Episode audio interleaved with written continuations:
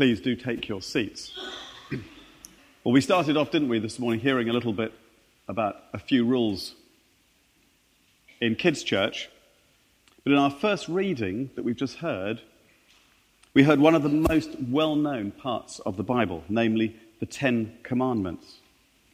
These were the laws handed down to Moses by God on tablets of stone. And later on, as these laws were applied to living in the new free community of the people called Israel, they were expanded to include another 613 laws listed in the Old Testament, which laid out the basis for godly living in that community.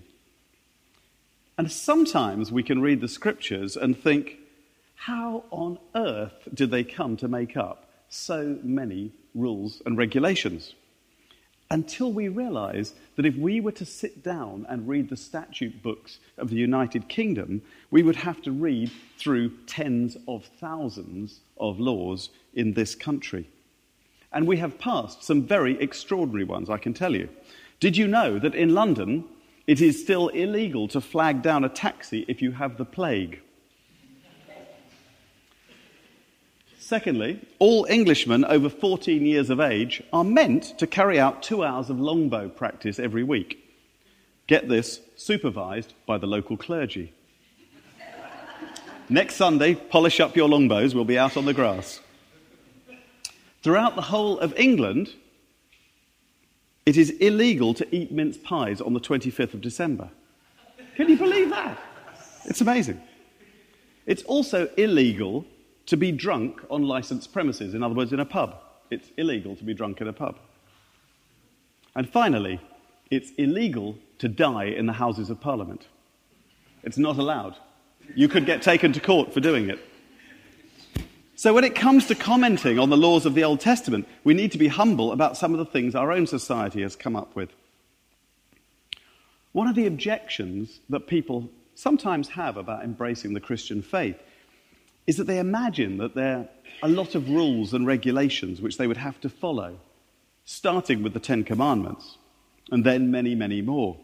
Surely that would restrict my freedom as an individual.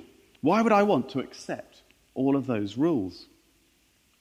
And the answer is that far from restricting our lives, if we all followed the Ten Commandments given to us by God, then actually we would discover that we had the greatest freedom we could ever imagine. Let me briefly explain a potted history of humanity and where it had got up to this point. You see, God had created everything in the world. And as the first book of the Bible, Genesis, tells us, he saw all that he had made, and it was very good.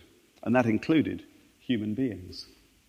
But sooner or later, the first human beings disobeyed God, and within a generation, that rule breaking had extended to the first murder when Cain murdered Abel.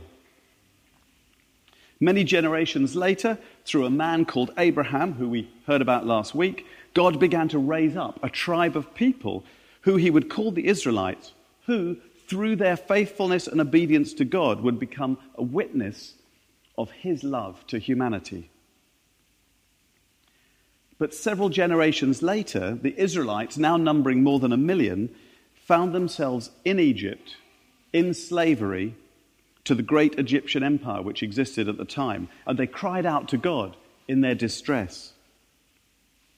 God heard their cries of anguish, and he sent them a man called Moses, who led them under God's direction through a series of miraculous events out of the land of Egypt to freedom. In fact, the musical we're putting on this coming Sunday is exactly about that story from Pharaoh to freedom. In other words, from living under the dictatorship of Pharaoh, the Egyptian Pharaoh, to the great Exodus and escape to freedom. So the Israelites were now free, but they had a problem. They'd forgotten what freedom was like. Up till this point, they'd been in slavery with no power to make their own rules, and for generations they'd lived under the cruel oppression of the Egyptian masters, and they now needed to learn how to live in a free society. And God's answer was the Ten Commandments.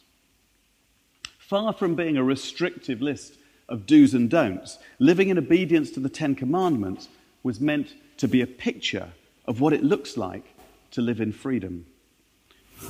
God given rules are almost always about giving freedom rather than taking it away. A couple of examples. Reading were playing yesterday at the Madejski Stadium, weren't they? Imagine what the match would have been like if there had been no rules and no referee. Every single decision would have been, or there wouldn't have been any decisions, but every throw in or goal kick would have been questioned. Um, they would have fouled each other without consequence, um, and it would have dissolved into a complete mess. And we all know how good it is when a referee has just that right touch on a game that he allows, or he or she allows the game to flow, but at the same time pulls people up for serious infringements. Good rules applied properly provide freedom and not restriction. And as we heard from the children today, when they go to kids' church, they're given those three, those three rules which allow them to have fun. You might think that they sounded a bit restrictive. Obey the leaders, stay in your seats. The whistle means silence.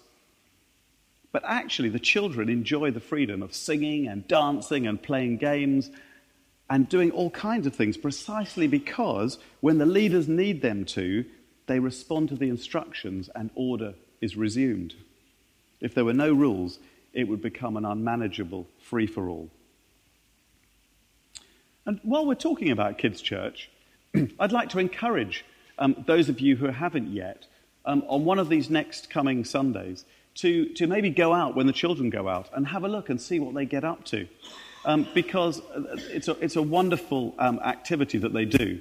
And uh, I, do, I do encourage you, if you haven't seen it yet, um, one of these Sundays coming up, not all of you on the same Sunday, but one of these Sundays coming up, go out when the children go out and have a look, see what goes on there, and see if you'd like to get involved. So, back to the Ten Commandments.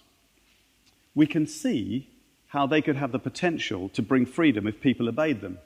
For example, if nobody stole other people's possessions, we could live without locked doors, without alarm systems, without CCTV everywhere, without paying massive insurance against theft. If nobody committed adultery, couples and families could live in a great deal more freedom and trust that relationships wouldn't break up with all the hurt and distress that causes. If nobody murdered, we could give our children much more freedom to roam around unaccompanied without the fear of abduction if no one coveted what their neighbors have, people would live in the freedom of not running into massive debt just to keep up with the Joneses. Did you know that the average debt, excluding mortgages, in the UK last year was £4,300 per human being in the UK? That's just credit cards and overdraft. Most of the UK are in slavery to interest payments on loans that many of them did not need to run up. The Ten Commandments were given by God to the people of Israel in order to give them the basis for living in a free society. So now comes the $64,000 question Did it work? Did the Ten Commandments actually bring freedom to the Israelite community? Well, the answer is sort of yes on a good day, but in the long run, no.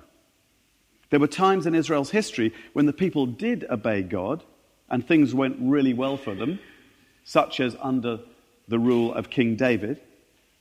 But what the history of Israel tells us, much more than anything else, about laws and rules is that they cannot and do not make people good. Even King David, who was known as a godly man, fell from grace when he committed adultery with Bathsheba and ended up having her husband bumped off on the battlefield so that he could have her for himself. And as the generations went by and successive kings came and went, the nation of Israel went down a slippery slope until their community fell apart and they were overrun by enemies and once again found themselves back in slavery. So, does that mean then that the, that the Ten Commandments are a waste of time? Absolutely not. They still stand today as the greatest set of rules for godly living and community living that has ever been written. And they've been the foundation on which Certainly, Western societies have based their entire um, legal systems for nearly 2,000 years, and today they continue to shine as a sort of gold standard for 2 billion Christians and for millions of Jews. But God knew in the end that the law might show us what wrongdoing is, but it would never make us good people. In our gospel reading, Jesus is in the temple in Jerusalem and he is angry.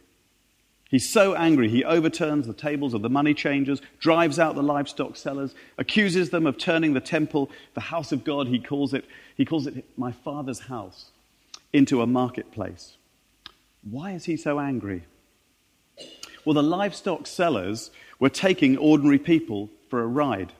They were selling animals to the people who came to worship at the temple, at inflated prices in order that they could sacrifice them to God and be forgiven of their sins. But they were ripping them off and putting financial burdens on them that they couldn't afford, and thereby putting them back into slavery rather than allowing them the freedom which God wanted for them. A bit like encouraging them to run large credit card debts. And as he drove them out, he, they demanded to know by what authority he could do that. If this really was his father's house, they wanted him to prove it by doing a miracle. Show us a sign, they said. Give us a miraculous sign. And Jesus' response was quite extraordinary, quite cryptic. He said, Destroy this temple, destroy this temple, and in three days I will rebuild it. Well, I expect the people fell about laughing because uh, the temple had taken thousands of people 46 years to build. The outer court was the size of eight football pitches. Some of the stones were more than a meter in cross section and so long that they weighed 40 tons each. It didn't make any sense. But actually, Jesus was hinting about himself. You see, the Jews believed that God dwelt in the temple. But Jesus was saying that God dwelt in him because it would be Jesus they destroyed when they nailed him to a cross. And three days later, he would indeed rise again on that first Easter day. And as the last verse in our gospel passage tells us, some of his disciples would later remember the words he spoke in the temple and realize that he'd been talking about his own death and his resurrection. And in our second reading from the Apostle Paul's letter to the church in Corinth, about 20 years after the death and resurrection of Jesus, Paul says that the message about the cross is foolishness to those who are perishing. In other words, to those who don't get it, to those who don't understand and don't believe. And yet it was so simple, and it still is. The cross was God's answer to humanity's failure to keep the Ten Commandments. The cross said, You do not have to pay the penalty for your wrongdoing, for your sin. I, God, love you so much that I will do for you what you could never have done for yourselves. It's like a high court judge who had an old college friend who got into trouble and wound up in court, and his old buddy was on the bench presiding. And after his friend pleads guilty, the judge pronounces a, a hefty fine for the crime but then he comes down off the bench, takes off his wig, gets out his checkbook, and writes out the amount and gives it to his friend and pays the penalty himself. This is what God has done for each one of us through his Son Jesus on the cross. So God gave us the Ten Commandments to show us how to live, to warn us when we go off track, and he knew that we would never be able to keep them perfectly, however hard we tried. And so he gave us something even greater. In his love, he gave us his son, Jesus, who went to the cross and paid the penalty for our sin. And finally, God gave us something else as well. After giving us his son, he sent his spirit, the Holy Spirit of God, to come and live in our hearts. And it is the power of the Spirit in our hearts who helps us to keep his commandments. That is why the cross of Christ is not foolishness to those who believe. Because as Paul says later in the same letter, we have received the Spirit who is from God that we might understand what God has freely given us. And so here, finally, is our position.